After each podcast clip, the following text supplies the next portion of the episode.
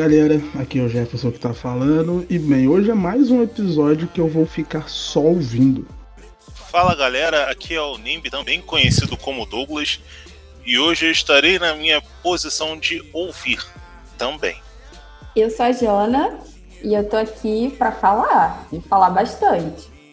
Oi, eu sou a Gabriela e eu tô aqui pra gente bater um papo e falar bastante um pouquinho sobre a mulher negra.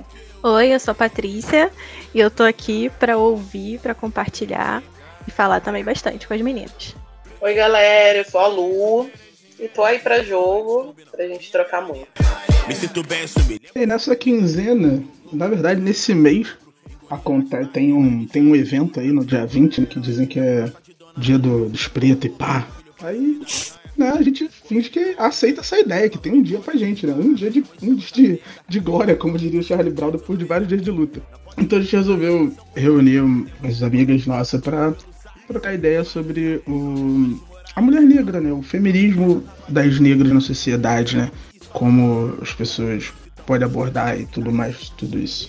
Feminismo das pretas, bate forte, mó treta. Tem um assunto que eu acho que a gente já chegou a abordar um pouquinho, né, Nimbi, que eu fui Acho que no segundo episódio, o Kleber tinha me lembrado, eu acho que foi no segundo episódio, sei lá, na parada, foi o. A, so, a solidão do homem negro, né? Que a gente tá falando de relacionamento. Então a gente pode falar, começar falando, acho que hoje, sobre a solidão da mulher negra, que eu acredito eu que é extremamente diferente do, da nossa. Então quem quiser de vocês começar esse pagode aí, fica à vontade. Então, né, a solidão da mulher negra e as pessoas falam muito sobre, ah, nós somos mulheres, ok, mas a gente também precisa separar a questão da raça, né? A mulher negra não é aquela mulher a primeira escolhida. Ela não é vista como na balada, nossa, a primeira opção dos homens, né? Mas eu acho que agora entra também é, a questão da mulher preta padrão, né? Porque a gente também passa por isso. Sim, sim, sim. Porque, por exemplo, se vem uma mulher negra é, com um cabelo black gigantesco, com uma roupa é, dita como da moda, enfim, essa é vista como a, a mulher negra que a gente chega. E, no caso que eles chegam, né? Mas mesmo assim, essa mulher, ela não é assumida, né? Essa mulher é colocada num lugar que ela só pode ser vista na balada, ela só pode ser vista por alguns amigos e não todos, né? Tem todo esse dentro de um recorte existe um recorte. Vocês entendem? Sim, exatamente Cara, isso. A gente precisa é, não colocar todas na, no mesmo patamar. Uma coisa é ser uma Isa, né? E uma coisa é ser uma, uma outra mulher que não tem as características que a Isa possui, por exemplo, que ela é uma uma referência da mulher negra. E isso é muito complicado, cara, eu, né? Cara, é porque eu fico muito é, pensando como a gente é. É aquela coisa, né? A gente vive num sistema capitalista. O capitalismo ele é tão bem sucedido porque ele consegue trazer os assuntos para dentro dele, distorcer todas as pautas e trazer. Então, é tipo assim, a gente cooptou, a gente comprou esse discurso. É, a gente, enfim, mulheres negras estão aquém da sociedade em vários aspectos. E aí tem um, a gente construiu padrões de aceitabilidade da mulher negra. E aí o capitalismo construiu toda uma indústria que diz que a gente precisa ter o cabelo do tipo tal, o corpo do tipo tal, para ser um, um, um padrão, pra, pra, constrói um padrão de mulher negra aceitável. Eu, eu acredito muito que isso está dentro dessa, dessa discussão, assim, de como o capitalismo é, a gente acha que a gente está furando bolhas, mas na verdade a gente constrói, é, reconstrói ou, ou, ou compra um, toda uma ideia, um discurso capitalista da negra aceitável, cara. Porque, assim, ao mesmo tempo que ela é a negra aceitável, ela é a negra aceitável para cama, né? Então, eu não sei que aceitabilidade, que padrão é esse que a gente compra e corrobora, e, enfim, que a gente compra porque, cara, é o padrão pra dormir, dormir uma noite com, com um cara e não ser aceita. E, e, e, não ter um relacionamento de longo prazo, sendo uma mulher gorda, sendo. Gorda ainda pior ainda, né? Mulher negra gorda e sei bem da dificuldade. Tô falando pra caramba, gente. Fala também, pelo amor de Deus. Não, eu super concordo com você, Lu. É, foram criando padrões dentro de padrões, e aí você acaba ficando no meio de tipo, caramba, aonde eu me encaixo, como eu vou me sentir bonita, como eu vou me sentir amada, né? É, e esperam que a gente seja amável, né? Porque acaba entrando também na questão da mulher preta raivosa. Uhum. Né? Vai ali várias questões que a gente fica, mano. é, eu, eu, gostei muito. Eu, eu, gostei muito dessa entrada que a Luciane trouxe, é, da questão do padrão, pela perspectiva assim, do capitalismo, e que se a gente parar para pensar, é uma perspectiva também do machismo. Porque é o que eu sempre falo, gente, capitalismo e machismo, eles andam de mãos dadas, sério. Sim. A gente precisa um dia escrever uma coisa assim, comprovar isso, assim, trazer argumentações e falar sobre isso. Porque o que acontece? Essa coisa do padrão, na verdade, é uma, é uma construção de um estereótipo, de um valor que é associado a alguma coisa na sociedade. E, por incrível coincidência ou não, isso sempre foi associado à mulher, a um padrão que a mulher, em geral, ela tem que seguir. Só que com, com a mulher negra, ela nunca foi, como é que eu posso dizer, uma pessoa assim de mercado, comprar e de e de e do capitalismo também conseguir vender coisas em cima dela, a gente nunca fez parte desse universo. Pelo contrário, a gente sempre se sentiu muito mal com o estereótipo de mulher branca, loura, de cabelo liso e não sei o que, que era bonito. E aí, quando a gente começa a avançar nesse sentido da gente começar a aceitar nosso cabelo, a nossa cor, os nossos traços, Cara, o capitalismo vem lá e, e assim, foi como você falou, ele vem e destrói mesmo. Ele vem e ele, se corrompe, ele corrompe toda uma luta Exatamente. que a gente demorou anos para construir, assim. Então ele vem, ele nem destrói, assim, ele se adapta. Esse é o pior, porque ele uhum. vem na escondidinho e daqui a pouco você está comercializando tudo uma questão que foi de luta, assim, uma coisa política, sabe? Então é bem perigoso e acho que isso está muito atrelado a essa visão também machista de que ah, agora a mulher é, preta, que na verdade não, não incorpora as mulheres retintas, e sim as mulheres pardas, com cabelo assim assado, com a vestimenta assim assada, é aceitável. Então a gente pode estar lá com elas porque é cool estar tá do lado dessa mulher, mas não, a gente uhum. não vai uhum. tornar talvez ela mãe dos meus filhos, sabe? Tem muito isso. Exatamente. Elas, no fundo, nunca são. nunca recebe convite para jantar, convi nunca. É sempre aquela coisa na escondida. É uma, é uma questão muito complicada. E a gente tem que destruir o patriarcado, a gente tem que falar isso aqui, porque uhum. enquanto a gente não destruir o patriarcado, as coisas vão estar como estão. E para pior, né? Porque Exatamente. parece que a gente ainda está em 1500, sei lá, 1888. Feminismo das pretas, bate forte, mó treta.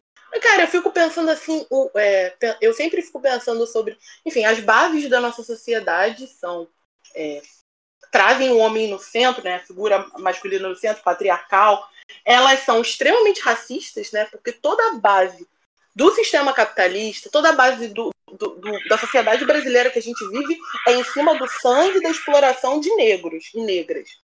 E aí eu fico pensando que, cara, é, é a gente só constrói é, coisas pra, que, que parecem que a gente está avançando, mas o alto ódio na nossa comunidade, principalmente de mulheres negras e negros, mulheres negras e homens negros, ele se mantém. A gente continua se olhando no espelho e dizendo que a gente não é bonita, e dizendo que a gente não é aceitável, porque a gente não está dentro de um padrão. Porque existe um padrão inatingível que o capitalismo bota na nossa cabeça que a gente nunca vai atingir. E aí o que, que a gente vai fazer? Se odiar. É, alisa, vamos, claro que existem mulheres que alisam os cabelos porque é uma escolha delas, mas a gente vive numa estrutura que diz que a gente tem que alisar nosso cabelo, que a gente tem que odiar o nosso cabelo, que a gente tem que não, que, que existe uma textura ideal de cabelo, que existe uma maneira ideal de ser gorda, que como a Jana disse, tipo assim, cara, é, é tão profundo isso Tipo, o, o auto-ódio leva a gente a continuar se matando e não discutindo o cerne da questão. Que o auto-ódio constrói as bases do racismo entre os negros, cara. Os negros, eles validam essa violência cotidiana que a gente vive.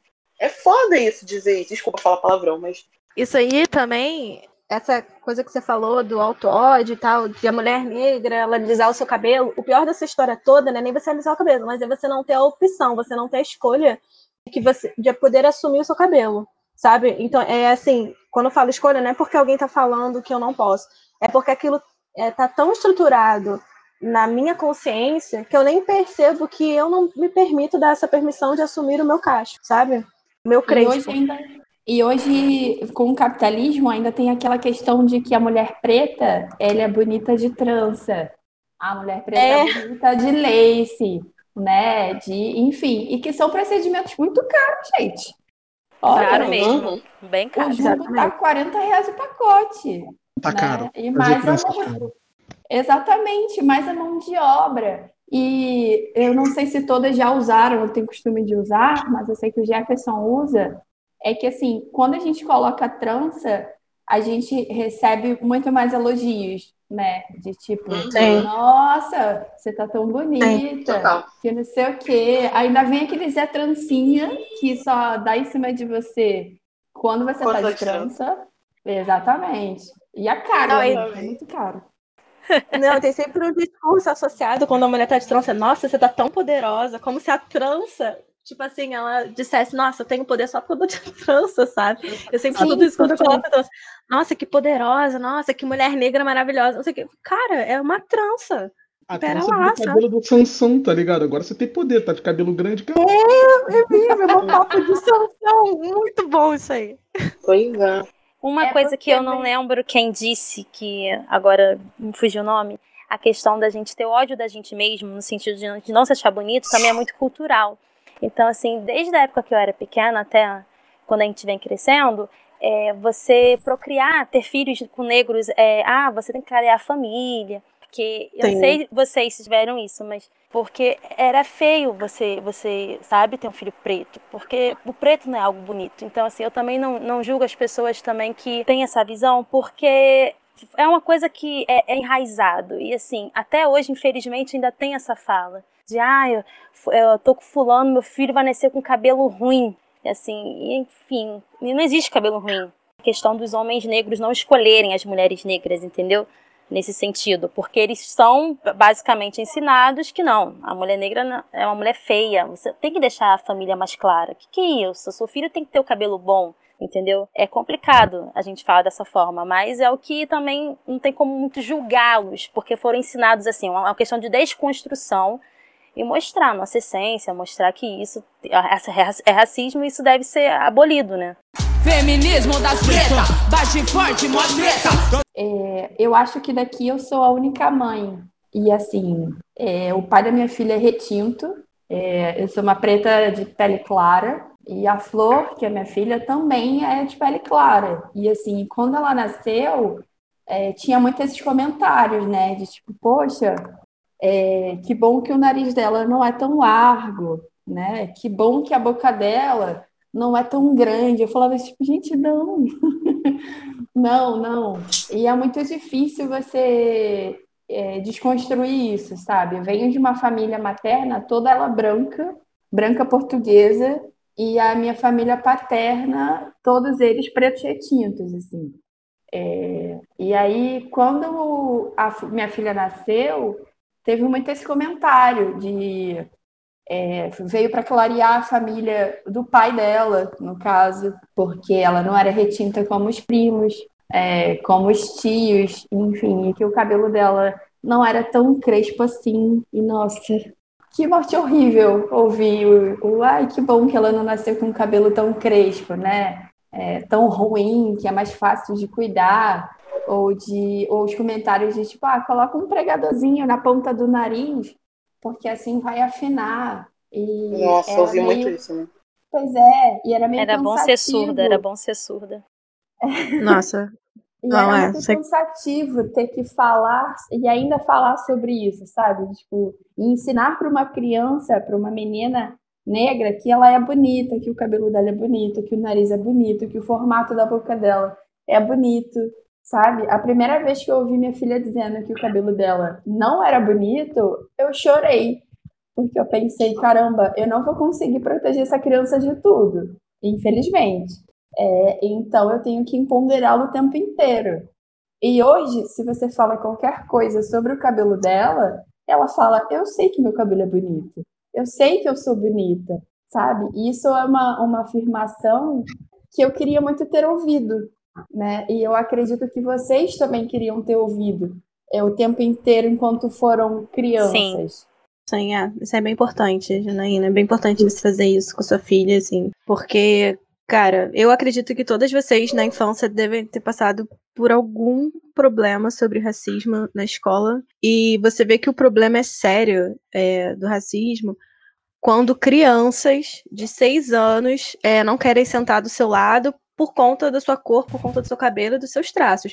E aí eu fico refletindo, eu falo, cara, uma criança, não é possível que essa criança nasceu assim, sabe? Isso não, foi uma é educação.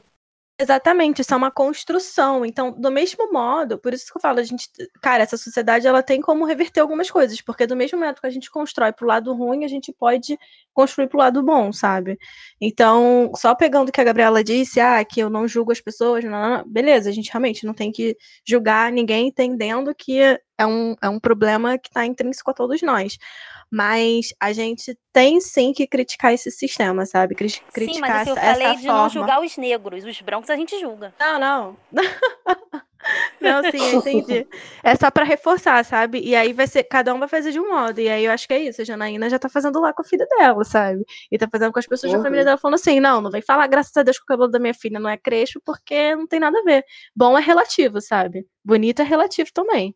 Cara, que bom que a sua filha tem uma mãe, tem a oportunidade de anos de luta de movimento negro para termos mães hoje em dia, mulheres negras mães, que ensinam suas filhas a se amarem. Isso é muito revolucionário para mim, assim, no sentido a longo prazo. Claro que, enfim, é revolucionário no estrito senso da palavra, né? Mas é revolucionário pensar que, que gera, vão nascer gerações de mulheres negras que, e, e homens negros também que vão aprender a se amar desde a infância. Isso é muito importante, cara. É, isso dá mais força, né? Porque eu acho que enquanto a nossa geração teve que aprender a muito custo, é, depois da adolescência, por exemplo, sei lá, a gente tem praticamente a mesma idade aqui, então acho que a gente aprendeu isso um pouco depois.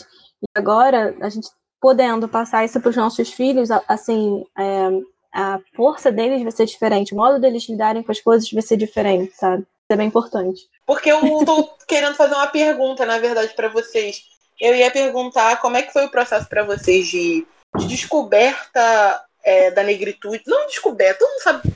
Em algum momento sabe que é negro, né? Em alguma, em alguma medida. A não sei que seja negro de pele clara, mas você cresce sabendo que é negro. Mas como foi essa construção da identidade racial de vocês? Olha, eu acho que a, essa construção, essa é até hoje, né?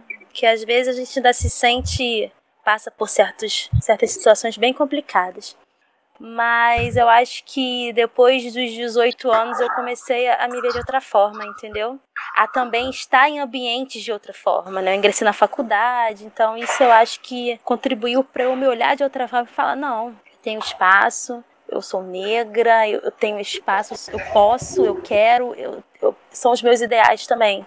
Eu, pelo menos, eu, eu pensei dessa forma, mas é complicado. Até hoje tem, tem dias que é difícil. Todos os dias, né? Pelo menos um, um, um milésimo de um dia você pensa, caramba, será que esse aqui é meu lugar? O meu processo... 20, dia 20 é um bom dia.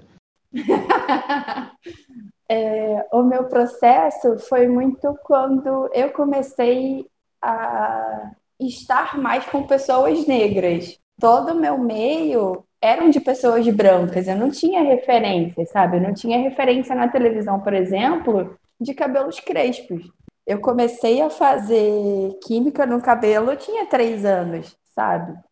E aí eu comecei a transição aos 16, 17, porque foi quando eu comecei a me relacionar com um homem negro. E foi ele que foi que me mostrando que, tipo, olha, o seu cabelo natural também é bonito né? Você não tem que se manter nessa, nesse sofrimento.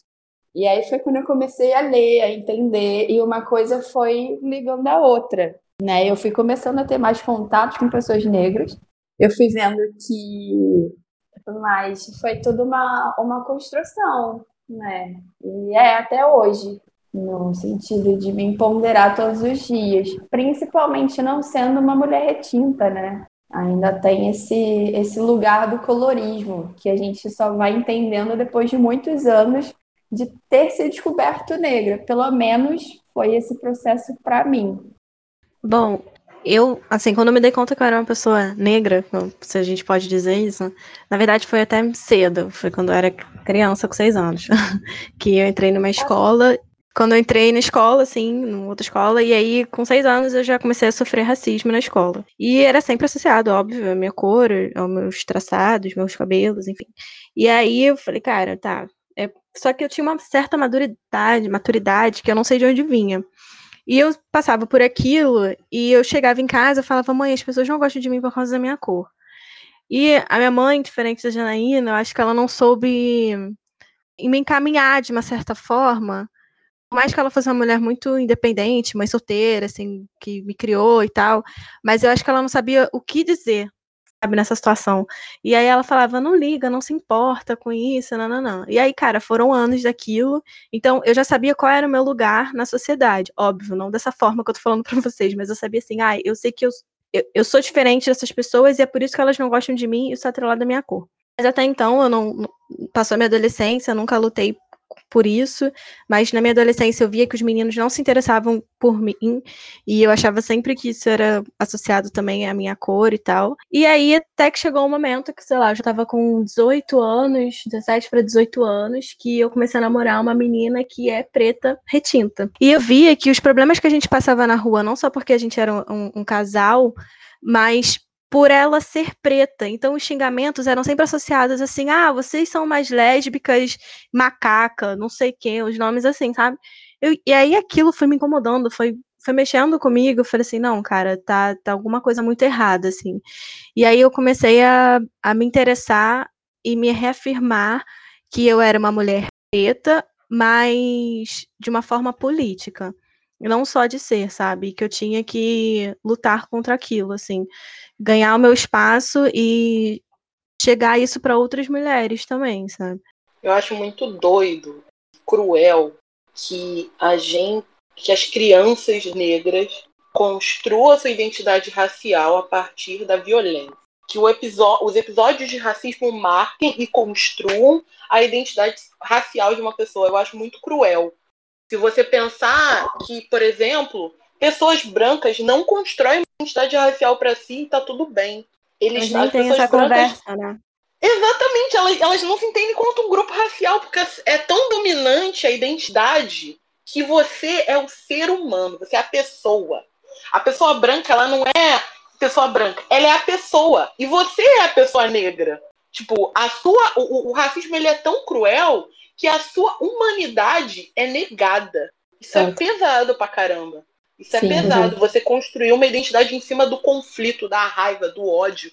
E você pedir para as pessoas que elas têm que é, não entender, né? Falar que o ódio de pessoa. Essa coisa, né? Falar, ai, ah, as pessoas negras que odeiam brancas. É, ai, gente, racismo reverso. Aquele papo do racismo reverso. O quanto é cruel Sim. dizer para uma pessoa que é violada a vida inteira que o que ela sente por uma outra pessoa branca, que representa uma série de pessoas na vida dela que violaram ela enquanto pessoas, você dizer que é a mesma coisa que um sistema de poder de mais de meio, de, de meio milênio, né, mais quase, quase 500 anos de, de, de, escravidão no mundo, né, na sociedade, você dizer que é a mesma coisa. É muito, muito cruel isso, cara.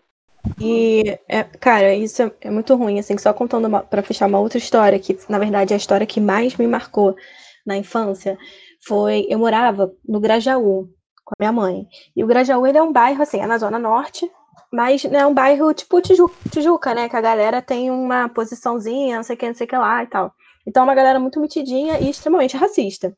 Aí eu fui numa loja, numa sapataria bem furreca com a minha mãe, assim. Ela queria ver um sapato e eu estava. Só que a gente tinha saído do mercado, então eu tava com sacola plástica na mão, uma sacolinha, e tava mexendo no sapato de criança, sabe? Vendo o sapato. Cara, o vendedor veio, tirou o sapato da minha mão, e falou assim: Ó, oh, não mexe não, fica olhando aí, que eu não sei o quê.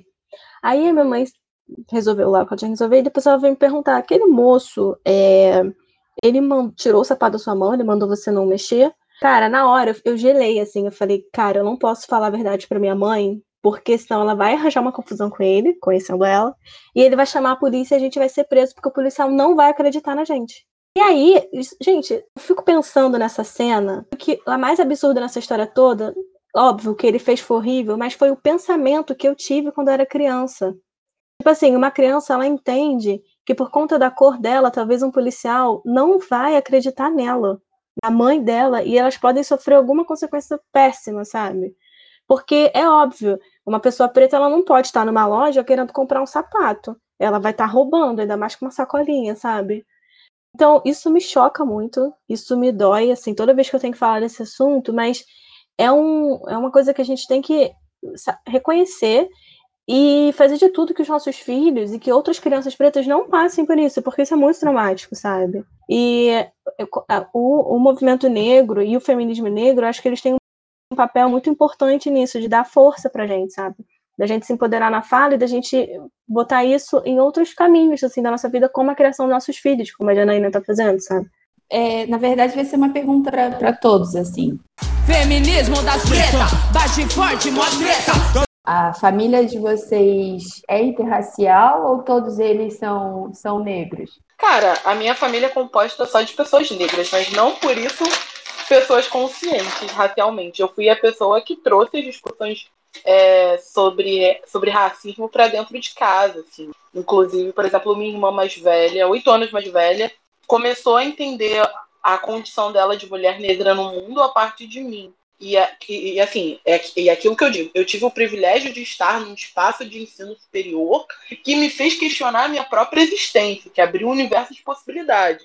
E tem uma série de pessoas negras que não têm esse privilégio. Então, é, é, é, muito louco isso, assim, sabe? De quanto, eu fico pensando assim, quanto o espaço estar, estar no, eu sempre trouxe isso para mim, estar no espaço de ensino superior foi um privilégio conquistado a muitas gerações e a muitas mãos, porque não foi uma coisa que eu consegui sozinha, mas é um dever uhum.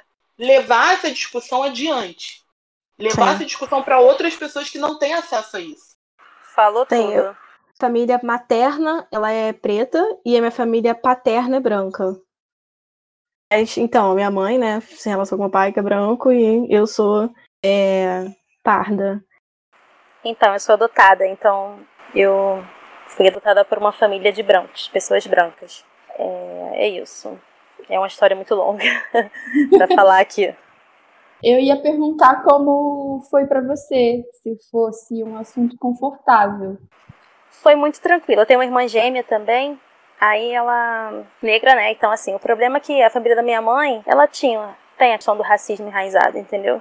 Então foi difícil um pouco, mas meus pais sempre foram maravilhosos. Então, é, mesmo com as críticas em relação à cor, em relação a não ter o mesmo sangue, em relação a ter o cabelo, né, diferente, uhum. é, foi um lar, é um lar de muito amor, né? É isso mas, que assim, importa. Mas não, é, não foi fácil, né? Hoje em dia a gente, eu e minha irmã, já a gente está tranquilo em relação a isso, mas é chato, né, quando a gente é criança. Mas enfim, Imagino. faz parte do processo. A minha parte materna é a rapaziada branca portuguesa mesmo, pá. Minha avó tinha até olho claro. Queria ter tido, mas graças a Deus também não tive, a vida que segue. E a parte paterna é todo mundo preto, e eu não tenho um bom relacionamento nenhum deles.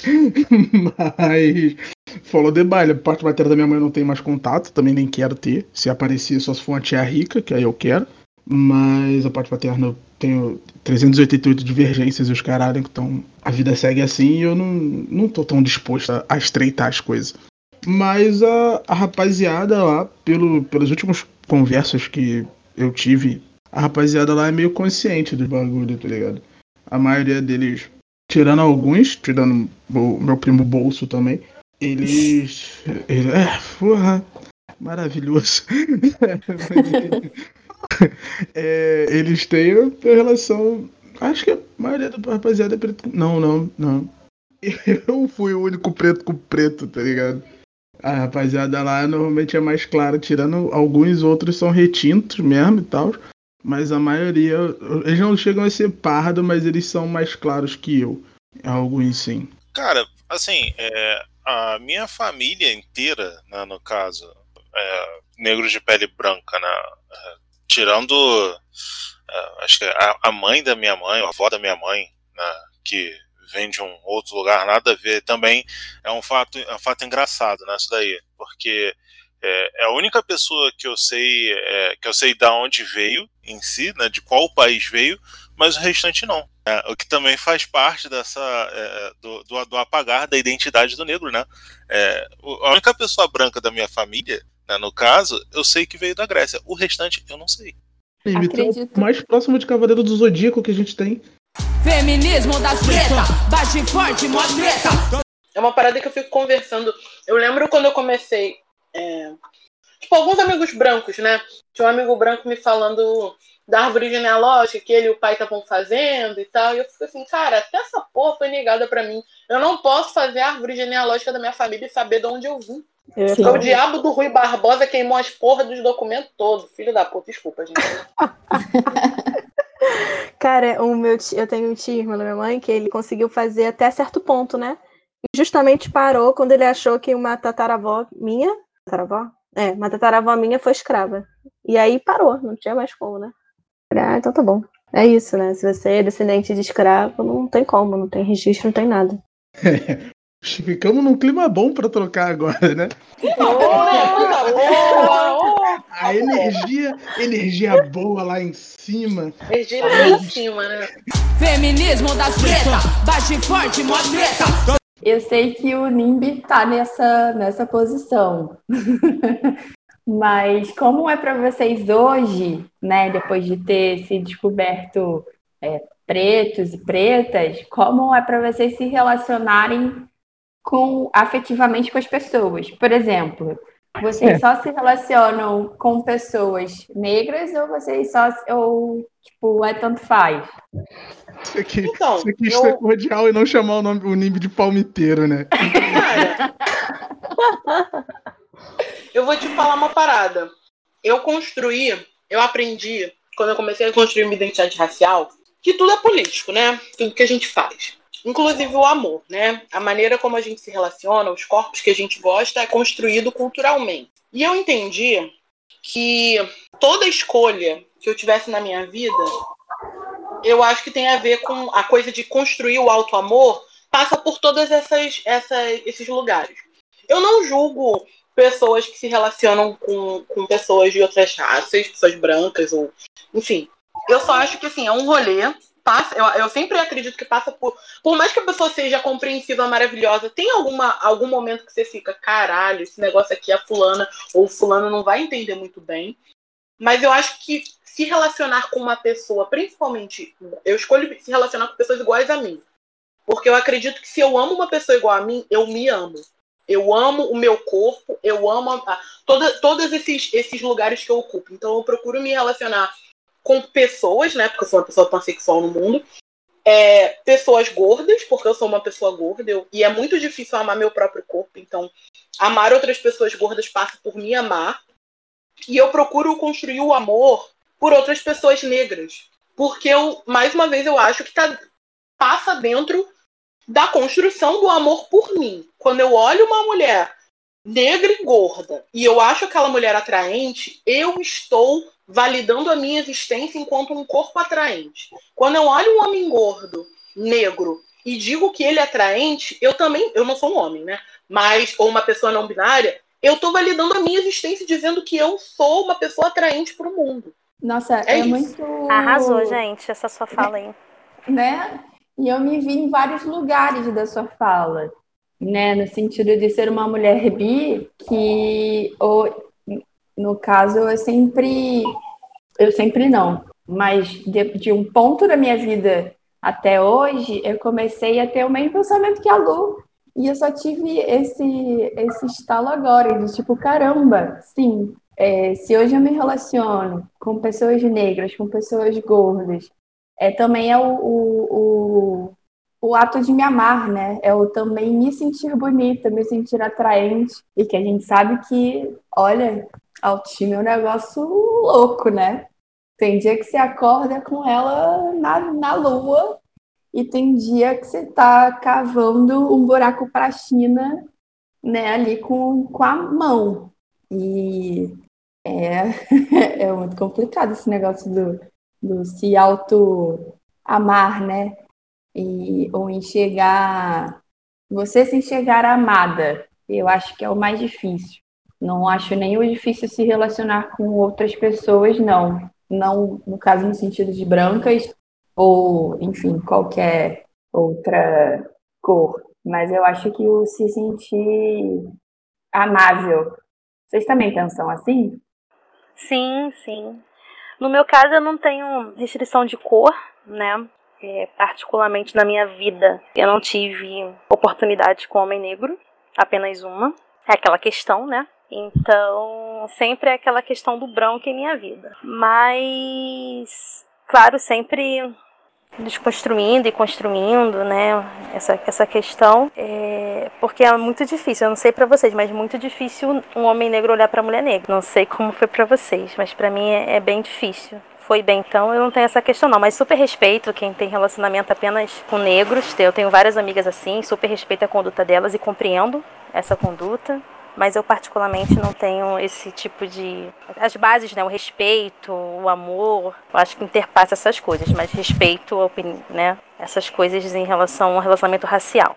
É, durante a maior parte dos meus relacionamentos, eu quase não namorei, né? Só teve essas coisas assim, sem compromisso, foram com pessoas brancas. E eu, eu que nem a Gabriela, é, eu quase não tive relacionamento com pessoas negras, assim. Os homens geralmente nunca estavam muito atentos, eu acho, assim. É, mas, engraçado, os meus dois relacionamentos sérios foram com pessoas negras. Agora, minha namorada, que namorei cinco anos, e agora com meu namorado também. Eles dois são negros, pessoas retintas. E a partir desses relacionamentos sérios, é, eu comecei a pensar, a construir isso. Assim, eu ainda acho que eu tô nessa construção. É, eu não sou fechada a me relacionar com pessoas brancas, não tenho isso, mas eu tenho uma, uma coisa que eu estou construindo de ter uma família preta. E eu ainda não sei muito bem de onde isso vem, isso está realmente em construção, mas é algo que está é, tá muito forte na minha cabeça é, de ter isso, de, de, de conseguir é, saldos positivos tendo uma família preta, sabe? Então, eu não sei, se amanhã ou depois eu terminar esse relacionamento, eu já não sei como eu iria me relacionar, mas eu acho que eu seria mais criteriosa não necessariamente eu falar assim, ah, eu não quero uma pessoa branca, mas é, eu entendendo o que que, que que essa pessoa, até que ponto ela respeita quem eu sou. Aí vem muito dessa coisa que a Luciane disse, assim, do amor próprio, né? Será que eu vou estar num, num relacionamento onde a pessoa aceita totalmente como eu sou, preta, na minha condição social, enfim. Então, isso perpassa na minha cabeça, sabe? Então, tem exatamente uma resposta para vocês definidas. Acho que eu tô Gente, só queria fazer uma ressalva aqui. Eu falei, é porque assim, eu sou uma, uma pessoa que eu tenho uma relação, né, de mais de 10 anos com homem negro e sou uma pessoa não monogâmica de 10 anos, né? Uma pessoa ele é maravilhoso, inclusive. É, é maravilhoso mesmo. É, e sou uma pessoa não monogâmica. É o segundo que eu defendo. Eu defendo o Felipe e depois o Mal. Ah, meu Deus. Ele tá, ele, ele tá nessa da Não, passa pano pra homem, não. Eu passo. Desculpa, não. Me cancele. Vamos não gostou, me cancele. Eu passo. Vamos lá, vamos lá. Vou botar a internet contra você. Mas, cara, eu escolho me relacionar com pessoas negras. Até porque eu já passei por muitas situações complicadas com mulheres brancas. Uhum. Mas uhum. eu não vou dizer dessa água no beberê que meu teto pode ser de vidro também, né, gente? Então faço essa ressalva aqui. Sim. Quem nunca, não é mesmo? É, Nibi, quem nunca? Verdade. Quem Mas olha nunca, só, né, eu, eu quero. Eu quero só trazer uma, uma provocação, assim. É, essa coisa do relacionamento. Eu não, não, sei se vocês acompanham, mas a Carol com K, eu não sei nem se ela tá com esse cara ainda. Ela tava solteira, assim e tal. E aí ela começou a namorar um cara branco. Aí as pessoas começaram, tipo, cair em cima dela, falando, como é que você tá com um cara branco, que não sei o quê, nananã, nananã e tal. E aí ela deu uma, uma entrevista e eu super concordei, assim, ela falou, olha, chamando ela de palmiteira, um negócio assim. Aí ela falou assim: olha, gente, eu acho muito injusto vocês virem aqui me julgar, porque se hoje eu tô com um cara branco, tudo bem, pode ser que tenha vários problemas nesse relacionamento por conta da minha cor. Mas de algum modo, a gente tá junto. De algum modo, assim, eu escolhi ele, ele me escolheu. Enquanto muitos homens negros não me escolheram. Então ela, ela jogou assim também uma, uma bomba aí, tipo, beleza, vocês estão me criticando, mas se eu não tivesse esse cara aqui hoje, talvez eu estivesse sozinha, sabe? Aí ela entrou na discussão da mulher Famoso negra. fiscal de coalheiro. Então, assim, eu queria saber o que, que vocês acham disso, porque ela falando, eu fiquei pensando muito nisso. Eu falei, cara, talvez ela estaria sozinha, sabe? E ela tá com cara branco e tá super feliz e tal. E, e aí? E os outros que também não quiseram ficar com ela? Aí não é jogo. Eu fico, não é jogo. Eu fico muito puta que a galera é fiscal de coalheiro. O que tem? Não vou ficar acreditando também muito isso. Fiscal de coalheiro. O que tem ah, que eu vejo na internet, grupo de preto, é só falar de chamar os outros de palmiteiro. O que tem de mulher preta e homem preto também, que fica chamando um ou outro de palmiteiro e a pessoa se relaciona com homem ou mulher branca, não tá no gibi. As pessoas são muito hipócritas. Porque elas não se pautam a existência política delas nelas. Ela pauta no outro. Isso aí. Isso é hipocrisia do caralho. Em vez de você estar tá chamando o outro de palmiteiro, pensa, olha pro, pro próprio rabo e vê com quem que você está se relacionando. Que às vezes também está se relacionando com uma pessoa preta extremamente problemática. Sim, eu ia fazer esse, Exatamente essa observação. Isso, exatamente. E também tem uma questão do é, me relacionar, por exemplo, o, a fala da, da Carol Conká no sentido de que estou com um homem branco, né, porque ele me assumiu, enfim, mas acredito que amor é construção independente de qualquer coisa. Mas eu, eu, eu tenho o seguinte pensamento, é, às vezes você só entra em alguma relação por não, não, não querer estar sozinho, né? E eu acho que isso também é uma coisa que a gente aprende a lidar consigo mesmo, de a posição de estar se relacionando só com pessoas brancas, né? Aqui com muitas aspas, é, às vezes é só o medo de não estar sozinha. Quer dizer, é o medo de estar sozinha, né? De ficar ou ser, porque eu acho que são coisas diferentes. E às vezes a gente só não está dando ali, uh, não está olhando para o lado, né? Às vezes você pode não estar convivendo muito com pessoas negras, você pode não, não estar se divertindo em lugares que tenham muitas pessoas negras. Isso a gente já vai aprendendo e aceitando com o tempo, né? Porque eu acho que a construção do amor negro é isso. Não tem como eu criar aqui uma construção com um amor negro se eu não tenho contato com homens negros. Como é que eu vou fazer? Eu acho que também entra a questão do ser sozinho e o estar sozinho. Vocês entendem? Sim, Exatamente isso que você falou. Ser sozinho e estar sozinho. E a relação com uma outra pessoa negra, por causa do racismo, ela é uma construção. É muito difícil você se relacionar com uma pessoa negra e você falar assim, gente, meu, meu relacionamento é de, marga, de comercial de margarina. É uma construção que você vai fazendo junto daquele ser humano. Na real, eu acho que toda relação, né? Saudável. Sim, acredito que todo amor é construção. E é construção móvel, né? Porque, por exemplo, Hoje eu luto numa relação de 10 anos e acredito e tenho quase certeza que a relação que eles têm hoje não é a mesma de dois anos atrás e como não é a relação do começo, porque foi tudo uma construção Exatamente. e adaptação, né? Exatamente. E com, muita concessão também, né, gente? Sim, se relacionar. Exatamente. É, é você pensar que não é só você que está certo, né? Não é só você que tem o querer, não é só você que tem a vontade, não é só o outro que tem que ceder o tempo todo. Grande parte do tempo sou eu, mas mentira, brincadeira. eu vou ter que entrar em defesa do Mauro aqui, é isso mesmo? Vou ter que começar agora? Defensor, saque dos homens. 0800 que homem. É isso aí. Eu, não, eu, não, eu não vou discordar da Luciene, não. Irmão, irmão, eu vou começar Eu vou ter que te expor aqui ou deixa pra depois? Eita! Aí, viu? Tá vendo? Tá vendo? Tá vendo, né? Tá vendo? Então tá. Feminismo das pretas, bate forte, mó treta. A, dentre a população brasileira, é 50%, vamos dizer assim, são mulheres, e dentre isso, 44% são mulheres pretas e pardas, certo? A população negra, independente do sexo, ela recebe o salário dela menor, inferior, 50% a menos que pessoas brancas.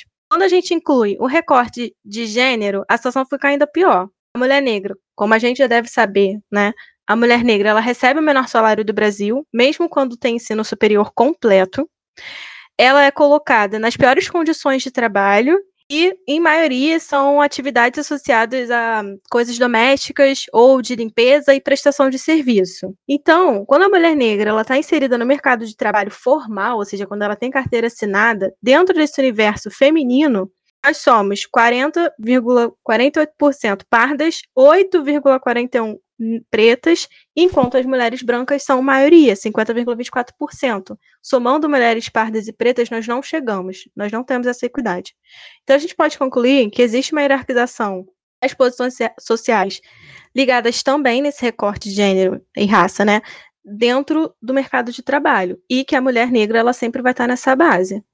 Então, esses problemas, eles têm a ver assim, no meu, ao meu ver, com duas coisas. O primeiro é esse estigma associado às características físicas da população negra, e o segundo são os valores de uma herança escravista e machista que constituem o imaginário sobre a mulher negra.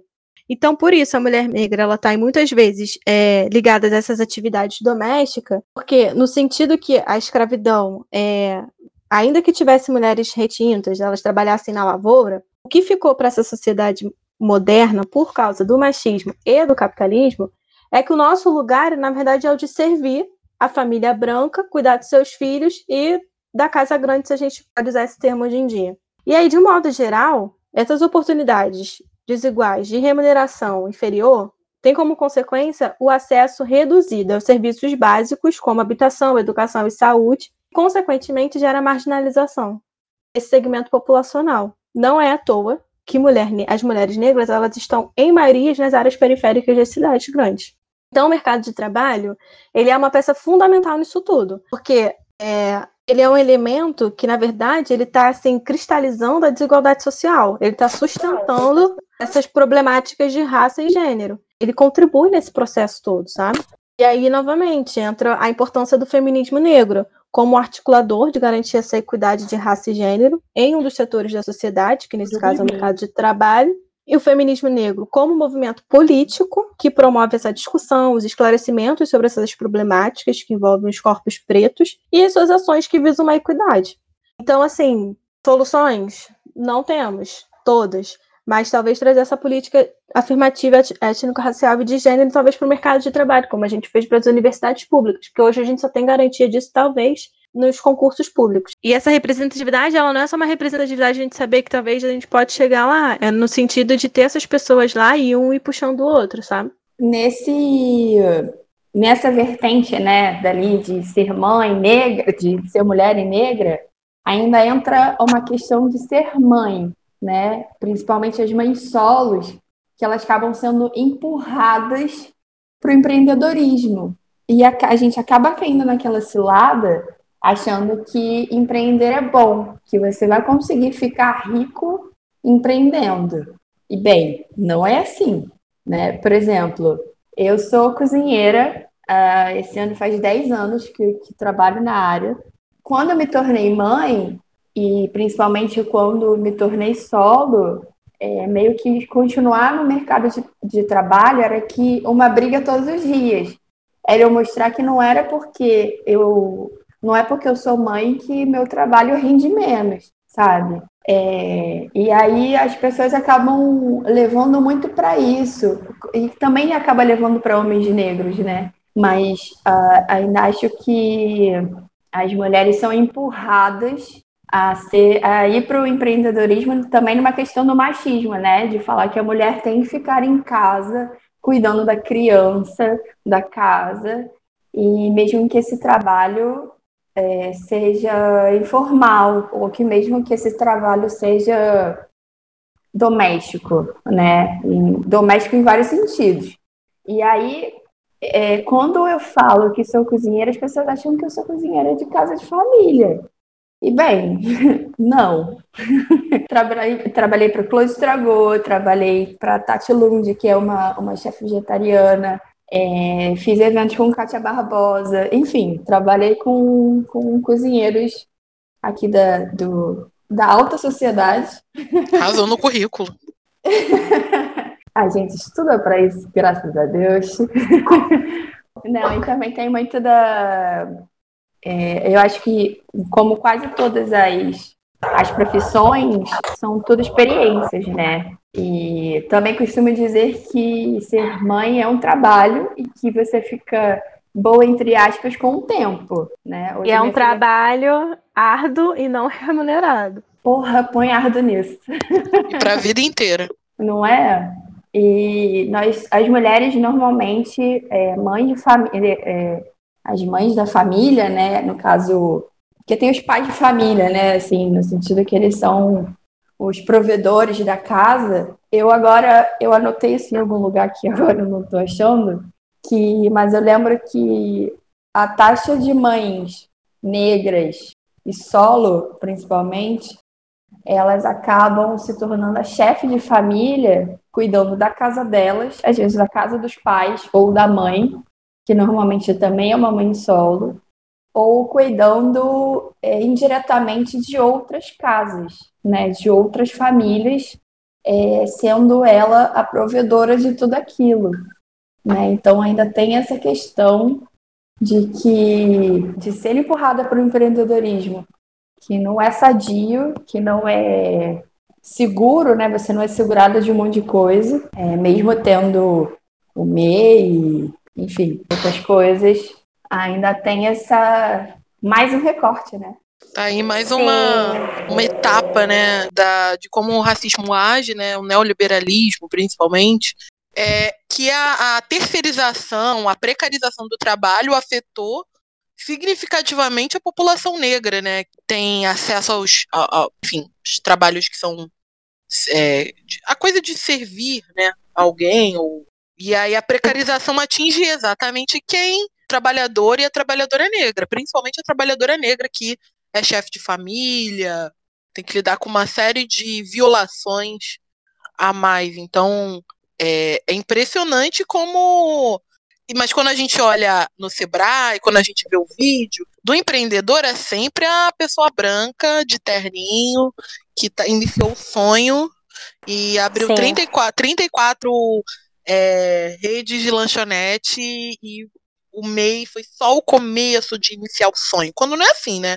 Que a galera tem que pagar o MEI, o MEI não é barato, todo mês lá aquele imposto, enfim, complicado. E o MEI dá direito a bem pouquinho. Você tem acesso, acho que você tem licença doença, é, enfim, pouquíssimos direitos, auxílio doença, pouquíssimos direitos são resguardados para o trabalhador. E mais uma vez a precarização, a uberização do trabalho é posta em xeque para a população menos mais vulnerável, mais em situação de vulnerabilidade, que são as pessoas negras. Eu acho que é uma ideologia que permanece, veio da escravidão e ficou, sabe? É uma herança e que a gente não rompeu com isso. E o público, a população, né, que mais sofre é a mesma população que sempre sofreu. Isso permanece. Eles só, só adaptaram. O mercado de trabalho ele só está adaptando as formas, sabe? Tá bom, hoje tu vai re receber um saláriozinho, a gente vai dizer que você tem um direito à saúde, à passagem, a sei lá o quê, mas no final você tá lá embutido naquele sistema. E as mesmas pessoas continuam sofrendo com isso. E ainda como a gente falou no início, o capitalismo ele se reinventa e isso entra no mercado de trabalho. Agora tem o empreendedorismo com todo esse discurso ridículo aí e que afeta determinadas pessoas e como a Janaína falou, mulheres negras, mães, chefes de família e vamos seguindo. Queria falar uma coisa que assim, a gente estava falando sobre a questão da, da mulher negra no emprego. Eu sou enfermeira, então ninguém acha que eu sou enfermeira. Não desmerecendo técnico de enfermagem, ninguém, todo mundo acha que eu sou técnica de enfermagem, por eu ser negra. E a gente sabe uhum. que o técnico de enfermagem é majoritariamente de mulheres negras, né? E alguma parte da enfermagem, principalmente da universidade privada, são enfermeiras negras, que fazem faculdade e trabalham à noite. Gabriela, isso acontece também com as mulheres negras que são médicas. Todo mundo Sim. fala que não é médica, que deve ser enfermeira. Então, cada vez mais eles vão rebaixando a gente, vocês estão entendendo? Que assim, não é rebaixar, é rebaixar para eles, né? Porque eu acho muito digno ser enfermeira, porque minha mãe é enfermeira me criou com essa profissão maravilhosa. Mas é sempre isso, é sempre diminuir por conta da nossa cor. Isso acontece comigo, eu sou arquiteta e o tempo inteiro as pessoas, sei lá, acham que eu sou, sou qualquer outra coisa, sabe? E menos arquiteta. Não posso ser arquiteta porque é uma profissão branca, elitista, e todo mundo se surpreende ou se choca. Ah, você é arquiteta? Nossa, que chique. Por quê? É, é, é muito complicado isso. Eu sou cientista social e as pessoas nunca entendem. Então, cientista social é um cientista político, um sociólogo, um antropólogo. as pessoas sempre acham que eu sou a moça de serviço social. Não que ser, ser a moça de serviço social ou ter feito serviço social seja um cargo abaixo. Mas, por exemplo, majoritariamente os cursos de serviço social são compostos por mulheres negras, né? Sim, grande E aí, parte. tipo, você não pode ser uma pensadora, você não pode ser uma intelectual sendo uma mulher negra. Você vai ser a mulher que vai, enfim, prestar serviços. É sempre. A, a, o racismo relega a gente a posições abaixo do que a gente é. Assim. Eu fico, eu fico pensando, tipo, eu trabalho numa organização que é liderada por mulheres negras. E, cara, o quanto essas mulheres são é, a, a, mulher, é, é, as mulheres são diretoras da parada, dona da porra toda. Mas a, você vê cotidianamente na vida delas, no dia a dia do trabalho, que elas são é, é, a, a, posição delas não é validada. Elas têm, que, elas têm que se fazer valer pela voz, pela, pela, enfim, pelo discurso, pelo posicionamento delas. O currículo dela não é suficiente, a trajetória política delas não é. Elas têm que fazer valer a posição delas o tempo todo. É um espaço de disputa pesado. Mas isso é um problema muito sério que a gente tem dentro desse universo academicista, né? Do, também. De como as mulheres você falou, você é uma pensadora e tal. Hoje em dia eu faço mestrado, sou pesquisadora, meu ganha-pão é isso, é uma bolsa de mestrado. E o quanto que eu tenho que valer a minha pesquisa, o quanto que eu tenho que valer toda a minha intelectualidade dentro desse universo, que é um universo branco, de homens brancos. Então, eu já, a gente sofre é, é, a gente é desacreditada, descredibilizada, primeiro por a gente ser mulher e por a gente ser mulher negra ainda mais. Cara, é, o que que tá exemplo, a bolsa de pesquisa, hein? Que que tá para fazer pesquisa só para quem tem grana no Brasil? Porque a, uma bolsa de mestrado ser mil e pouco, uma bolsa de doutorado ser dois mil gente, e pouco, pouco, é absurdo. É absurdo, é absurdo. Não tem como viver dessa renda. É pra, é pra ninguém fazer. É isso que eles querem, sabe? É pra gente não, não, não chegar lá, sabe? Não fazer. Porque é boa. Porque assim, por exemplo, o processo seletivo de mestrado, ele tem até cota. Mas é só para entrar, não é para garantir que você vai ter uma Exatamente. bolsa, por exemplo. Então, muitas pessoas pretas podem até entrar por cota, muitas não, poucas, né? Porque a cota é um, uma porcentagem lá, mas não vai permanecer porque não tem a bolsa, não tem como viabilizar aquilo ali, sabe? Quanta gente negra na, entrou na universidade e não saiu, tá até hoje lá, ou desistiu do curso. É, é como o, o sistema é, o ensino superior cria obstáculos para manter o status quo, né, aquele, aquele lugar garantido do, do da elite. Agora você faz parte da elite intelectual brasileira. Só que a elite intelectual brasileira é construída por famílias com o privilégio de serem elites intelectuais é, brasileiras. Você não cria, você cria as cotas, mas você não cria permanência para pessoas negras dentro do ensino superior, dentro das, das, da graduação, da pós-graduação, você não cria permanência dessas pessoas e existência dessas pessoas dentro desses espaços. Fora as disputas de poder, né, cara? Porque você chega lá, os departamentos são tudo branco, chefiado por gente racista da pior espécie, e você tá lá todo dia, tá falando de racismo, falando de tempo. Ou você é um pesquisador que só pode falar sobre raça, preto, não é chamado para falar de nada além de raça, ou você é, tem que é, diluir o seu discurso porque você não pode ter. Você é um discurso militante. Você é um discurso. Os, os, vários autores brancos, principalmente das ciências sociais, são extremamente ideológicos. Mas o discurso branco compra um papel de neutralidade que não existe na ciência e que diz que quando você, negro, está fazendo ciência, você é ideológico, mas o branco não. E aí fala que você é militante, com a sua pesquisa de militante, que na verdade não é pesquisa. Então, novamente, está descredibilizando tudo que a gente está fazendo, sabe? Porque se você não lê tal autor e você quer discutir de outro ponto de vista, você também tá ali de acordo com a gente. Então, você não merece respeito, enfim. Pois é, você tá falando da maior parte da população brasileira. 56% da população brasileira é negra, né? Preta e parda preta mais parda, e você é ideológico, você não tá, você tá fazendo recorte, você não tá falando, e o cara tá falando ali da, da cara, tem, olha, não vou desmerecer a pesquisa, porque eu acho que a pesquisa do Brasil tem que ser validada, mas assim, você entra dentro de uns campos, você constrói umas, vê umas narrativas de galera que tá recebendo fomento de agência de pesquisa, que, cara, a pessoa tá ali fazendo mais do mesmo, e você que quer fazer um trabalho pô, comprometido, sério, você não tem a, a o fomento de pesquisa básico para sobreviver. É bizarro. Feminismo das pretas, bate forte, mó treta. Tanto que hoje vocês vão sair com medo de bu. Drica Barbosa, não se esqueça. Se os outros é de tirar o chapéu, nós é de arrancar as cabeças. Depois de eu tomar exposed que eu vou cortar, é, eu queria agradecer as meninas de participar, a Gabi, a Patrícia, a Lu, a Gera, por essa conversa monstro que vocês levaram. Muito obrigado pela presença de vocês, pelo tempo que vocês gastaram, por toda a disponibilidade, por toda a atenção e carinho que vocês tiveram com a gente hoje. E vai daí, Nimão. Pô, assim, muito, muito, muito obrigado, né? Repetindo o que o, que o meu amigo Vola já falou, né? Porque é, foi, hoje, hoje foi um dia de aprendizado, assim, um aprendizado imenso. É, foi muito gostoso, assim, ouvir vocês é, eu acho importante, né, é, principalmente por, é, por ser um espaço, né, um momento assim em que é, mais do que nunca, né, vocês vocês têm, têm a voz e vão, vão ter a voz sempre, sempre que possível, né? Sempre, sempre, sempre, sempre, né? Qual é a possibilidade? Sempre. Né?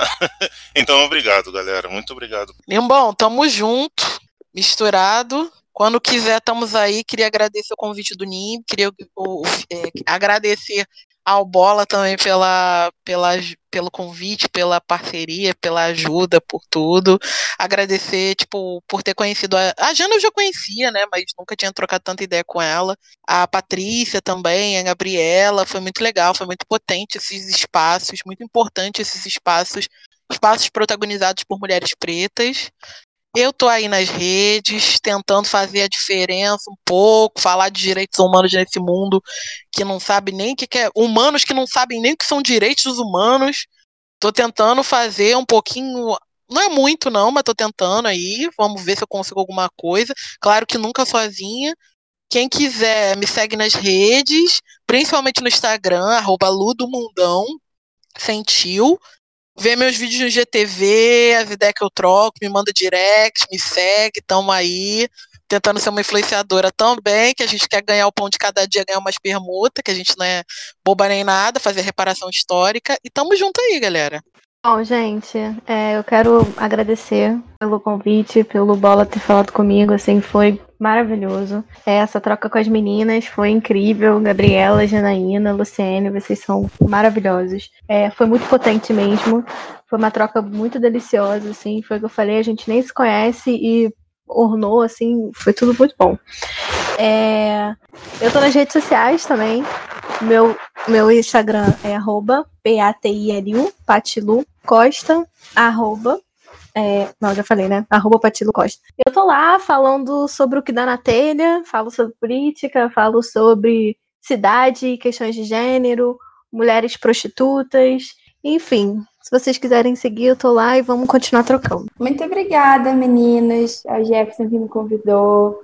A, a conversa foi muito boa, foi uma troca muito inovadora, eu diria porque tive contato com alguns assuntos que eu não teria no meu convívio, isso é ótimo, para sair aqui né, um pouquinho da minha bolinha de conforto.